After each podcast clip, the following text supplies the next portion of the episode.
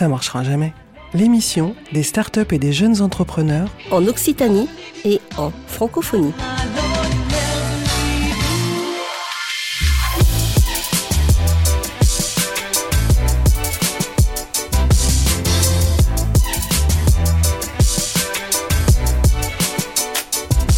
Bonjour à toutes, bonjour à tous, ça marchera jamais, l'émission des startups et des jeunes entrepreneurs en Occitanie. Faites A, tirez la langue, dites 33. Hmm, tout ça ne me dit rien qui vaille, votre start-up m'a l'air bien malade. Quels sont les symptômes? Une baisse de motivation de vos salariés, perte de sens, recherche d'identité? La vision de votre entreprise semble bien trouble. Stress augmenté, rythme effréné, la direction n'arrive plus à compenser le temps perdu dans des méthodologies chronophages, les techniciens sont en burn-out. Les organes vitaux semblent atteints, c'est un indice important. Clients mécontents, fournisseurs agacés, il semble que les membres périphériques soient aussi touchés, ce qui dénote une contagion de votre maladie. Plus grave encore, vous n'arrivez pas à recruter Aucun apport de sang neuf dans l'organisme Ma foi, l'entité risque de se gangréner.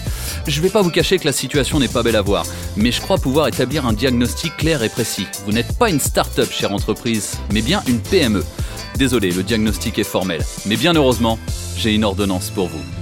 Tenez, prenez une dose de vocabulaire bullshit, trois comprimés d'open space par jour, une gélule de Daily Scrum chaque matin, des infusions de Serious Game le midi et un cataplasme d'afterwork en fin de journée pendant 15 jours.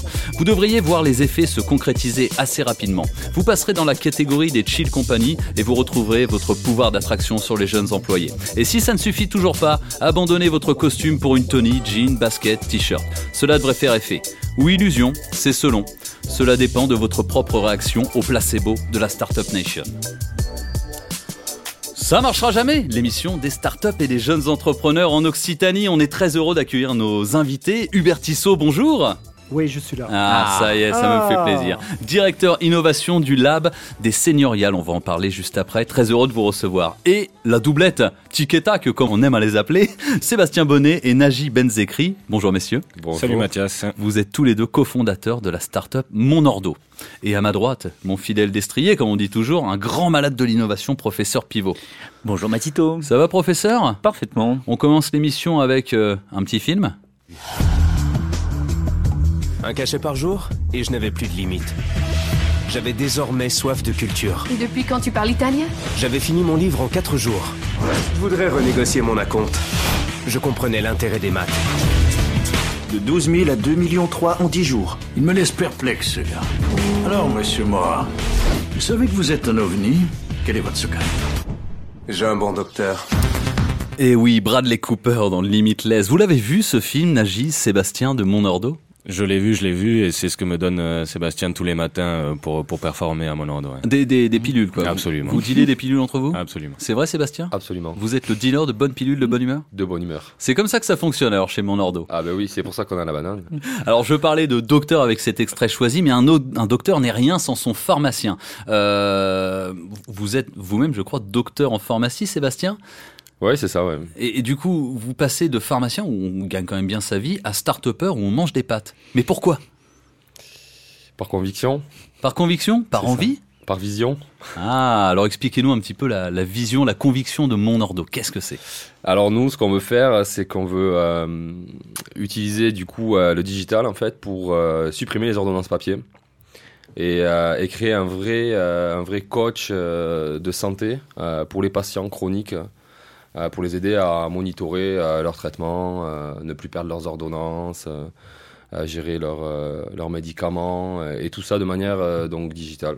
les, les patients chroniques, c'est euh, une, une grosse partie de la population? Est-ce que vous avez des chiffres marchés euh, pour dire un petit peu le, quelle cible vous voulez adresser? Euh, Les malades chroniques en France, euh, c'est 15 millions, euh, pardon, pardon, c'est 15% de la population française. Ouais, donc Ah, assez conséquent, c'est C'est important. assez, assez conséquent, ouais. Et c'est ça, ça, ça augmente, en fait, ça évolue assez. euh, Ça assez- évolue de plus en plus? Bah, C'est-à-dire que le- la- l'âge euh, ne cesse de, de, de, de s'allonger, l'espérance de vie s'allonge et, les pathologies, les pathologies régulières en fait. Vous, faites le lien avec la silver economy, avec le vieillissement de la population, j'imagine. Exactement, c'est ça. Donc il y a un gros potentiel et une, croissance exponentielle sur ce marché, c'est bien ah ça? Ah oui, exponentielle. Oui. Alors Sébastien, est-ce que vous êtes parti de, vous êtes parti d'un constat dans votre ancien métier de pharmacien pour résoudre ce problème? On, dit souvent pour les auditeurs qui nous écoutent qu'il faut partir d'un problème, trouver une solution et paf, ça fait des chocs à pic, pardon, ça fait une start-up. Est-ce que c'était un constat sur votre ancien métier? Euh, Oui, complètement. Euh, moi, j'ai bossé pendant, euh, pendant deux ans comme pharmacien d'officine. Et, du coup, j'étais au contact tous les jours. On voyait à peu près 200 patients par jour. Et, effectivement, ce problème d'ordonnance papier, il revenait assez souvent sous différentes formes. j'ai perdu mon ordonnance, j'en ai marre de revenir parce que c'est pas dispo, je peux pas les commander. Après, on avait pas mal de choses aussi euh, en observance, etc., euh, etc. Et du coup, en fait, c'est au fur et à mesure, je me suis dit, ah tiens, là, il y a un truc quand même à faire. Et j'ai creusé, j'ai creusé, et puis ensuite après je posais des questions au comptoir. Ouais, si j'avais un truc comme ça sous la main. Vous avez fait votre étude de marché. exactement. Et, tous les jours, je me, je me mordais les doigts parce que j'en avais marre d'être derrière ce comptoir et j'avais envie de faire autre chose, quoi je me disais, bon, je vois le problème, euh, je connais la solution, mais maintenant, il faut que j'y aille. Quoi. Et c'est là que vous avez rencontré Nagy une rencontre incroyable. Mais après, bon, pour remettre les choses dans, son contexte, quand même, on est, on est plusieurs dans l'équipe et j'ai pas été le, la, première rencontre pour mon ordo de, de Sébastien. Et euh, mais c'est vrai qu'on est, voilà, on a été plusieurs jeunes à rentrer dans le projet parce que soit on est patient, soit on a les compétences pour faire avancer le projet, on s'est tous reconnus dedans et c'est parti. Quoi. Alors on a justement les deux autres membres de l'équipe Monordo dans le studio du, du, Quai des Savoirs. On les voit rigoler, hein. ils sont contents de, de, ne pas être au micro, ils font les signes West Coast, East Coast. Euh, je, voyais Sébastien quand même sourire euh, en disant on a une rencontre incroyable que, que, que vous disiez Nagy. Bon, allez, expliquez-nous là. Storytellez-nous. C'était au détour d'une soirée, c'est ça? Vous voulez quoi, un vrai storytelling ou oh, oui, oh oui, on veut la vraie histoire. La vraie histoire. Ah, la vraie histoire. La vraie histoire, on l'a déjà raconté. La vraie histoire, ben, il donnait l'exemple des galères qu'il a vues en pharmacie. C'est ça la vraie histoire. Euh, un jour, je suis entré dans sa pharmacie pour venir récupérer mes médicaments. Il n'avait pas les médicaments à me donner. J'ai dû repartir chez moi. Je suis revenu le lendemain pour chercher mes médicaments et j'avais oublié mon ordonnance. Et là, ça nous a saoulés. Et là, on s'est dit, vas-y, Sébastien, trouve-moi. Et je lui ai dit, trouve-moi une solution. Il faut qu'on remédie à ça. C'est bien rodé, c'est bien rodé, c'est beau. Hein. Et on a tout quitté. Et depuis, voilà, vous avez monté votre start-up. Il y a un aspect technologique, je crois, derrière. Euh, en fait, parce que c'est quand même des données médicales. Il faut quand même, euh, on peut pas stocker ça sur un WordPress ou sur un site lambda. Est-ce que on utilise le mot, le gros mot blockchain euh, Je vois le professeur Pivot qui va faire des gros yeux. Est-ce qu'on sécurise des données par la blockchain à travers mon ordo? Ouais, moi j'avais une question. Est-ce que vous en êtes déjà là à ce stade? Est-ce que vous avez un prototype? Est-ce que vous avez déjà quelque chose? Vous en êtes à quel stade d'avancement? Et effectivement, est-ce que si vous avez développé quelque chose, est-ce qu'il y a de la blockchain dedans? Alors effectivement, oui, il y a de la blockchain dedans, euh, pour plusieurs raisons. Euh, la première, c'est que nous, on a l'ambition de développer un vrai écosystème euh, avec plusieurs partenaires, entre guillemets. Et, et, on veut développer un système transparent. Et du coup, la blockchain nous permet de faire les deux. Euh, donc nous permet de créer un écosystème euh, transparent, traçable, euh, qu'on peut facilement déployer dans des environnements différents sans pour avoir justement de, failles de sécurité, de, problèmes d'accès aux données, de transparence, etc. ensuite, sur la deuxième question, effectivement, on a, développé toute la technologie en interne. Donc aujourd'hui, on a effectivement le système d'information complet, puisque c'est plus qu'une plateforme, c'est un vrai système d'information euh, qui, a été développé en interne et qui est la propriété du coup de, de l'entreprise. Euh. Tout à fait. Alors pour les auditeurs, hein, pour la blockchain, peut-être tout le monde ne connaît pas ce qu'est la blockchain. Euh, la blockchain, c'est un système de gestion des données décentralisé. C'est-à-dire qu'il faut, faut, s'imaginer, si vous échangez des, données, euh, c'est comme si vous échangez de l'argent sans passer par une banque. Donc directement entre les utilisateurs, avec un système crypté qui permet d'assurer le, suivi, la traçabilité, mais aussi l'anonymat, souvent sur euh, l'échange des données. Ce qui est important sur des données dites sensibles, voire ultra sensibles, les données médicales. c'est quoi les prochaines étapes pour vous, mon ordo? Dans les prochains mois, euh, la prochaine année qui, suit Beaucoup, euh, beaucoup, beaucoup de choses. Là, on vient déjà de, de, de passer une étape, euh, une étape importante parce qu'on a eu la, la rentrée, euh, la rentrée dans, dans l'aventure de, de, de, plusieurs investisseurs. Yes, yes, donc, ça existe donc. Ça existe, ça existe, ça ouais. existe ouais, Il faut les débusquer. Vous avez levé des fonds du coup. On a levé des fonds et c'est vrai que là, pour l'année 2020, ça donne un bon coup de fouet pour, pour toutes les perspectives qu'on a cette année. Donc là, les prochaines étapes, ça sera les expérimentations sur le terrain et le déploiement commercial. Très bien. Où est-ce qu'on peut vous retrouver sur, euh, sur Internet? Monordo.fr ou .com? Allez, je prends le pari sur .com. Ah, j'allais dire .fr. Nagy, Sébastien, vous restez avec nous. On va enchaîner avec Hubert Tissot des Seigneuriales, pour lequel j'ai choisi un extrait des internets spécial. Viens voir mon grand-père. Je suis là, mon garçon. Jette pas mon grand-père. Oh, sois chic, laisse-moi une chance.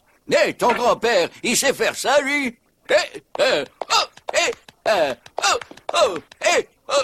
Bart Oh, tu t'es souvenu de mon anniversaire? Hein? Oh, euh, un peu, ouais. Euh, voilà un horaire de bus. Oh Il tient juste dans ma poche eh oui, Hubert, je l'ai choisi spécialement pour vous, directeur innovation du Lab Seigneurial, parce que quand on dit seigneurial, le, le, le problème c'est qu'on pense petit vieux tout mourant dans un hospice, alors que c'est pas du tout ça. C'est peut-être pas ça justement. C'est ben oui, ben oui. Bien oui.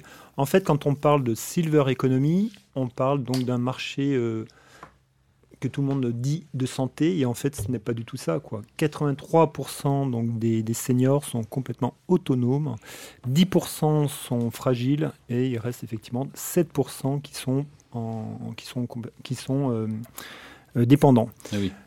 C'est en fait, oui, ceux à quels on, on, voit le marché le plus adressé, les seniors complètement dépendants qui s'accaparent complètement, alors que la plupart des personnes. On dit seniors à partir de plus de 60 ans, 65 ans euh, Est-ce qu'il y, y, a un découpage du marché euh, Plus de 40 Oui, c'est peut-être pas clair au niveau marketing, il y a plusieurs découpages. mais du coup, euh, c'est souvent des personnes qui sont autonomes. Et les seigneuriales, le propre des seigneuriales, c'est d'être des résidences pour seniors autonomes. Euh, le lab seigneurial, si j'ai bien compris, mais vous allez nous expliquer ça, c'est une entité de recherche et développement au service des seigneuriales. Tout à fait. Donc en fait, on travaille sur l'innovation. Ça a été euh, en fait un parcours euh, très euh, empirique, plutôt empirique par rapport à euh, un développement d'un produit classique. Donc on développe des résidences, des services pour seniors autonomes. Et à un moment donné, on se dit qu'est-ce qu'on peut offrir comme produits et services différenciants. Et là, sans le savoir, effectivement, on a mis un pied dans l'innovation.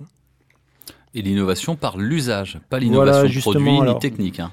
Voilà, pour éviter de répéter ben, ce qu'on avait pu effectivement pouvoir pousser à l'époque. Donc on s'était appuyé sur des industriels, des personnes qui étaient sachantes mais qui venaient euh, effectivement du monde industriel. Et nous, euh, on a bien compris qu'il y avait quelque chose à faire avec à la fois nos résidents, mais aussi les aidants professionnels et familiaux qui travaillent, bien entendu, dans cet univers-là. Oui, parce qu'il y a la manière d'innover en disant, moi, avoir produit technologique, toi, acheter.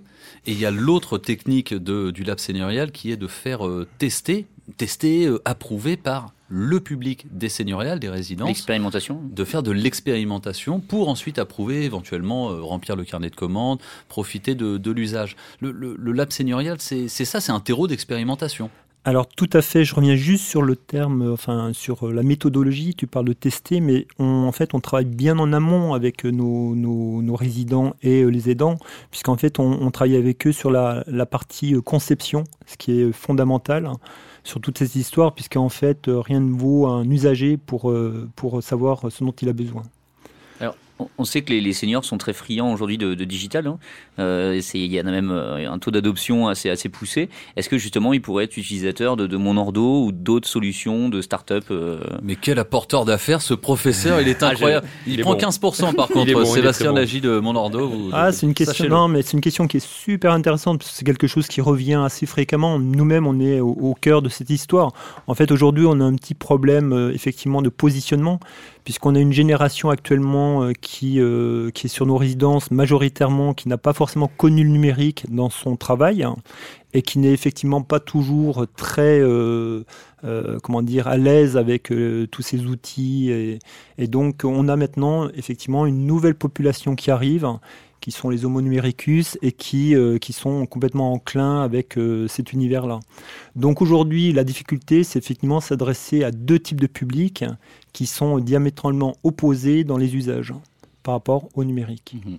Et donc, les concepteurs, pour revenir sur le parcours un petit peu d'innovation par l'usage, on a des seniors qui, qui conçoivent, donc sont co-constructeurs qui apportent le produit, ou ils vont apporter une problématique qui va être résolue par euh, des startups comme euh, Monordo ou d'autres. Alors en fait, il y a les deux. C'est nous deux, qui ouais. allons effectivement à la pêche euh, aux besoins. Alors euh, bien entendu, euh, il y a des, des personnes qui arrivent à très bien formaliser, mais ce qui n'est pas toujours le cas. Donc c'est à nous de détecter les signaux faibles pour comprendre réellement s'il y a euh, un besoin ou pas, s'il y a des envies, etc. Alors pour un jeune entrepreneur du, de la Silver Echo qui voudrait se lancer, qui est bien au courant qu'il y a que 7% de seniors dépendants et beaucoup de seniors autonomes, 83% c'est bien ça Exactement. Comment il peut approcher le lab seigneurial Quels conseils vous lui donneriez pour se lancer sur ce marché euh, de la Silver Economy? Ah ben, des choses très simples. Aller voir ses grands-parents, aller voir peut-être ses parents, suivant l'âge. Regarder dans son environnement euh, proche. Il faut, faut être basique, très simplement. Aller au contact du marché, comme euh, Sébastien, avec euh, Exactement. les clients au comptoir. Exactement. Et oui, souvent c'est du, c'est du pragmatisme. Euh, Est-ce que vous avez un exemple d'innovation euh, qui est sorti des seigneuriales, un, un- un cas concret euh, qui, qui pourrait illustrer que ce, que ce soit produit, usage, logiciel? Quel est, euh, je ne veux pas dire coup de cœur, c'est toujours difficile de, de, de classifier un petit peu ce qu'il y, a- ce qu'il y a eu, mais un exemple révélateur qui est sorti du lab seigneurial. Euh, la serrure connectée, je trouve ça assez euh, intéressant, puisque bon, on est un peu dans le numérique, donc Ouais. euh, je vais plutôt euh, favoriser cet exemple-là. En gros, euh, quand une personne a un problème physique dans son logement, souvent la personne est enfermée, elle fait appel à un téléopérateur qui lui envoie donc des, des, des- des- urgences, voilà, des secours qui viennent, qui euh, pratiquement euh, à chaque fois euh, Défonce ca- la porte. cassent la porte, Ouais. rentrent dans le logement pour sauver la personne. En fait, euh, l'idée aujourd'hui, ce serait de- de- d'avoir une serrure connectée. C'est ce qu'on a réussi à, développer, qui permet justement de débloquer euh, le verrouillage pour que la, sécurité puisse rentrer, les secours puissent rentrer pour, euh, justement faire leur, leur action et ne pas endommager la porte. Ce qui est assez important, vecteur d'économie. Qu'est-ce que vous en pensez, Nagy, Sébastien? Ah, je trouve ça très bien, ouais. Bah, au- Au-delà de l'économie, ce qu'on peut Ouais. aussi comprendre, c'est l'aspect psychologique des choses, puisqu'en fait, quand la personne, donc effectivement, reviendra, euh, si elle revient donc de son, de son périple hospitalier, elle n'aura pas à s'occuper de sa porte cassée, ce genre de choses. Oui, ça allège un petit peu les démarches administratives lourdes d'une bah oui, d'une porte cassée. hein. ça fait des soucis en moins et forcément, des, oui, au-delà de l'aspect économique, euh, des soucis en moins. Donc c'est une, une innovation vraiment très pratique. Nous, on, on est vraiment là-dedans, on cherche vraiment euh, euh, à répondre à des vrais besoins on ne part pas sur de la recherche et du développement, des choses très prospectives, pas trop prospectives. Est-ce qu'il y a euh, un site internet où on peut vous retrouver, voir un petit peu les, euh, les euh, projets suivis ou, euh, ou même on peut s'inscrire, postuler? Où est-ce qu'on vous retrouve, Hubert? Sur Internet, on fait le lab seigneurial.com et on nous retrouve. Très très bien. Hubert, vous restez avec nous, Sébastien Nagy de même. Juste après l'ISO Truth Earth, on va voyager un peu. On va aller au Togo. Mais pour l'instant, l'ISO.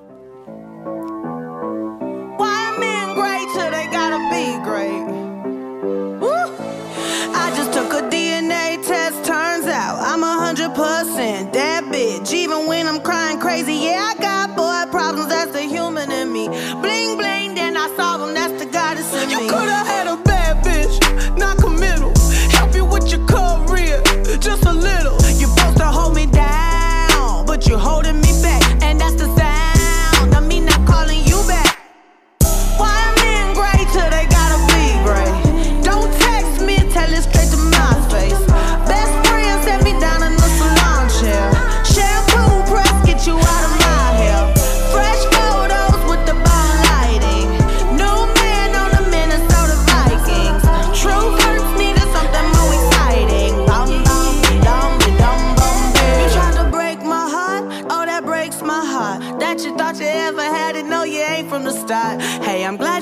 your bitch. I mean, who would wanna hide this? I will never, ever, ever, ever, ever be your side chick. I put the singing single, ain't worried about a ring on my finger, so you can tell your friend.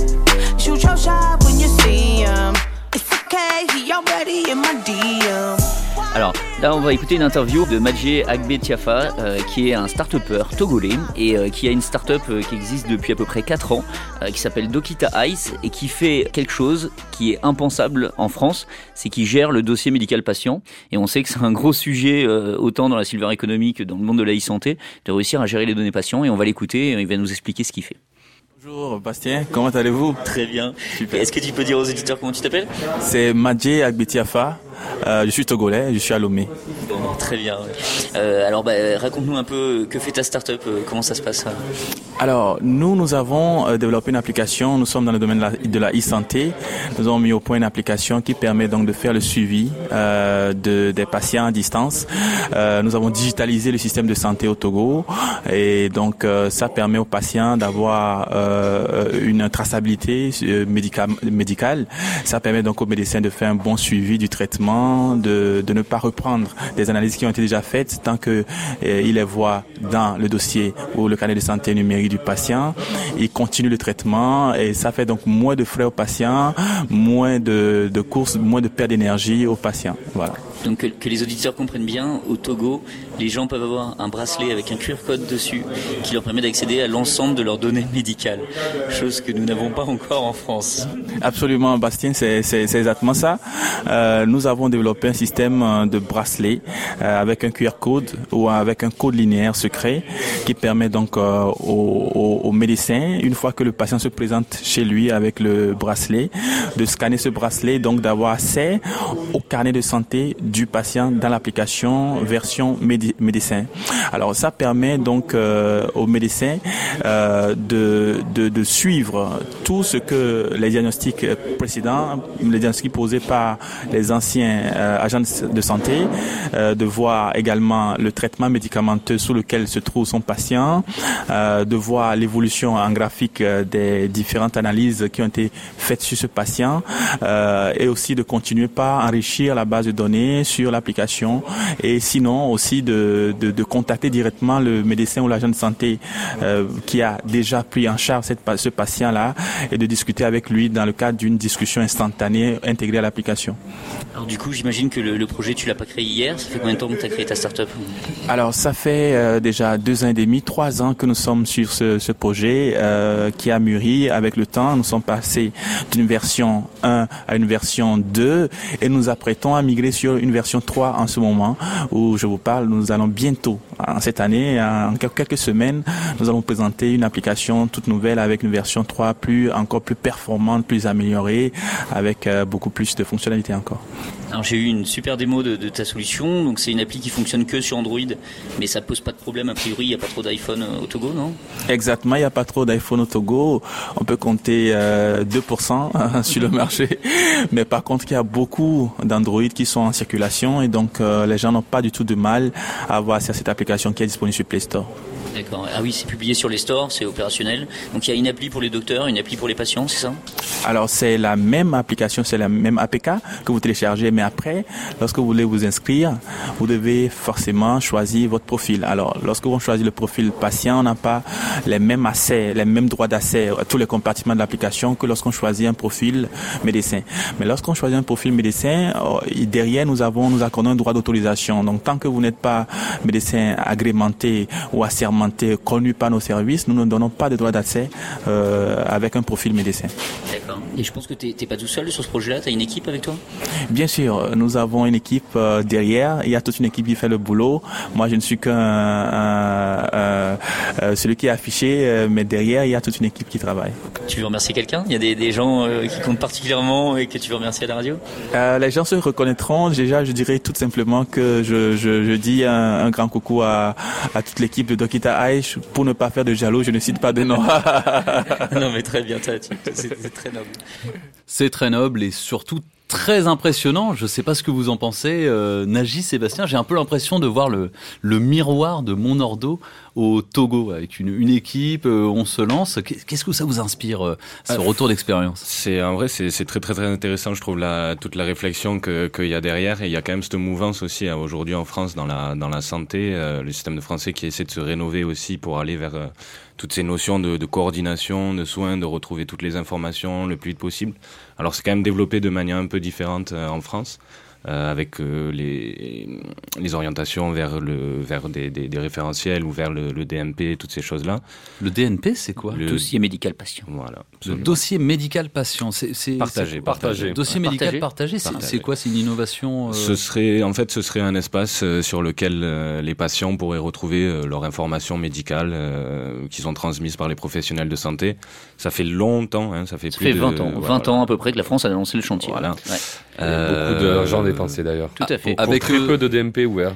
Ah oui, Par rapport au Togo, qui euh, effectivement a déjà des dossiers euh, Euh, pour pas grand chose. Exactement. Mais c'est beau d'ailleurs. très intéressant. Et puis, euh, enfin, ce qui est vraiment intéressant, c'est justement de développer des applications comme ça qui vont pouvoir s'interfacer avec toutes les autres solutions que font les autres. Par exemple, ce qu'on fait nous, euh, ça peut parfaitement, euh, parfaitement s'implémenter euh, et communiquer avec une, une application comme, comme celle-ci. Bastien, tu as le numéro de Madjé à communiquer à Najib Bien Sébastien sûr, je vais, les, je vais les mettre en relation. Mais il faut savoir en plus que ce qui, ce qui il va jusqu'au bout de la démarche parce que les bracelets sont faits par artisanalement par des femmes dans des villages, etc. Donc il va jusqu'à même euh, insérer effectivement du, du travail solidaire, etc. sur, sur sa start-up. ouais. Éthique numérique et éthique sociétale. Exactement. Euh, Hubert, je, je, je vais plus prendre la, la casquette corpo. Qu'est-ce que tu en penses Qu'est-ce que ça t'inspire en fait euh, tout ça? Impressionnant quand même comme euh, innovation. Ah oui, oui, bah, euh, là on se rend compte que l'Afrique est pleine de, de- bonnes choses, des choses absolument extraordinaires. On vient d'en parler, quoi. ça fait 20 ans qu'on essaie de suivre ce, serpent de mer et on, on voit toujours rien arriver. Quoi. Moi je le vois, les, les- résidents que l'on peut croiser régulièrement sur nos résidences sont toujours effectivement dans une espèce de, de- de croisade sur ce parcours santé. C'est c'est incroyable, hein, incroyable.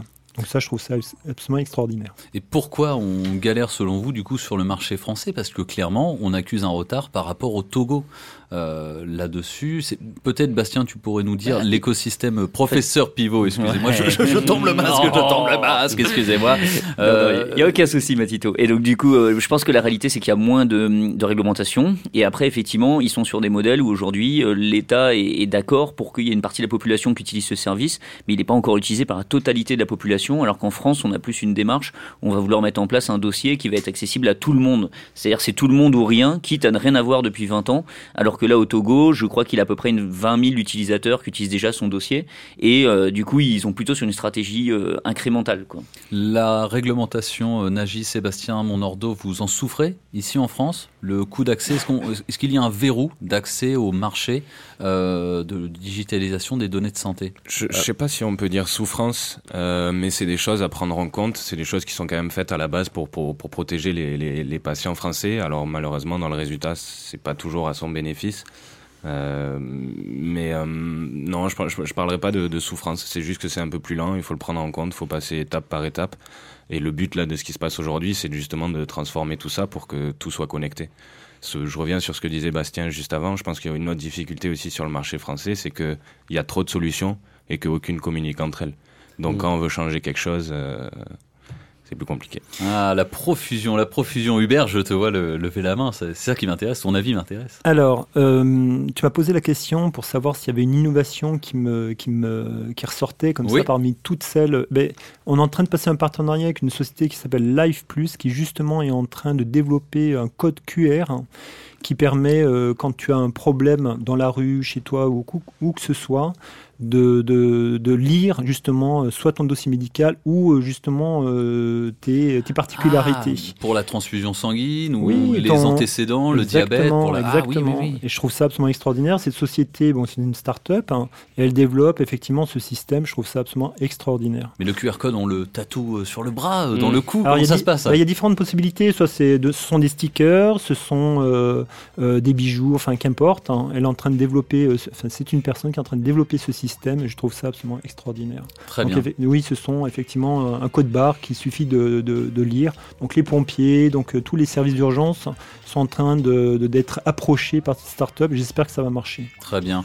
En- euh, le nom de la startup, Life Plus, c'est Oui, ça? Life Plus. Très bien. On va rester là-dessus, mais on va aussi rester sur le lab seigneurial. On peut vous retrouver sur Internet en, en googlant ça, comme on dit, et monordo.com. et non .fr. Merci beaucoup Naji, merci beaucoup Sébastien, Merci. beaucoup Merci, Hubert Mathias. et merci, Merci. professeur. Merci, Ça Mathias. marchera jamais, une émission préparée et animée par moi-même et professeur Pivot, technique et réalisation François Berchenko et Laurent Codoul, partenaire de l'émission Gros Big Up, l'Université fédérale, le Catalyseur, l'association La Mêlée, Digital Campus, le Quai des Savoirs et une grosse pensée pour mon papa qui nous a quittés trop tôt. Allez pour toi papa, bisous.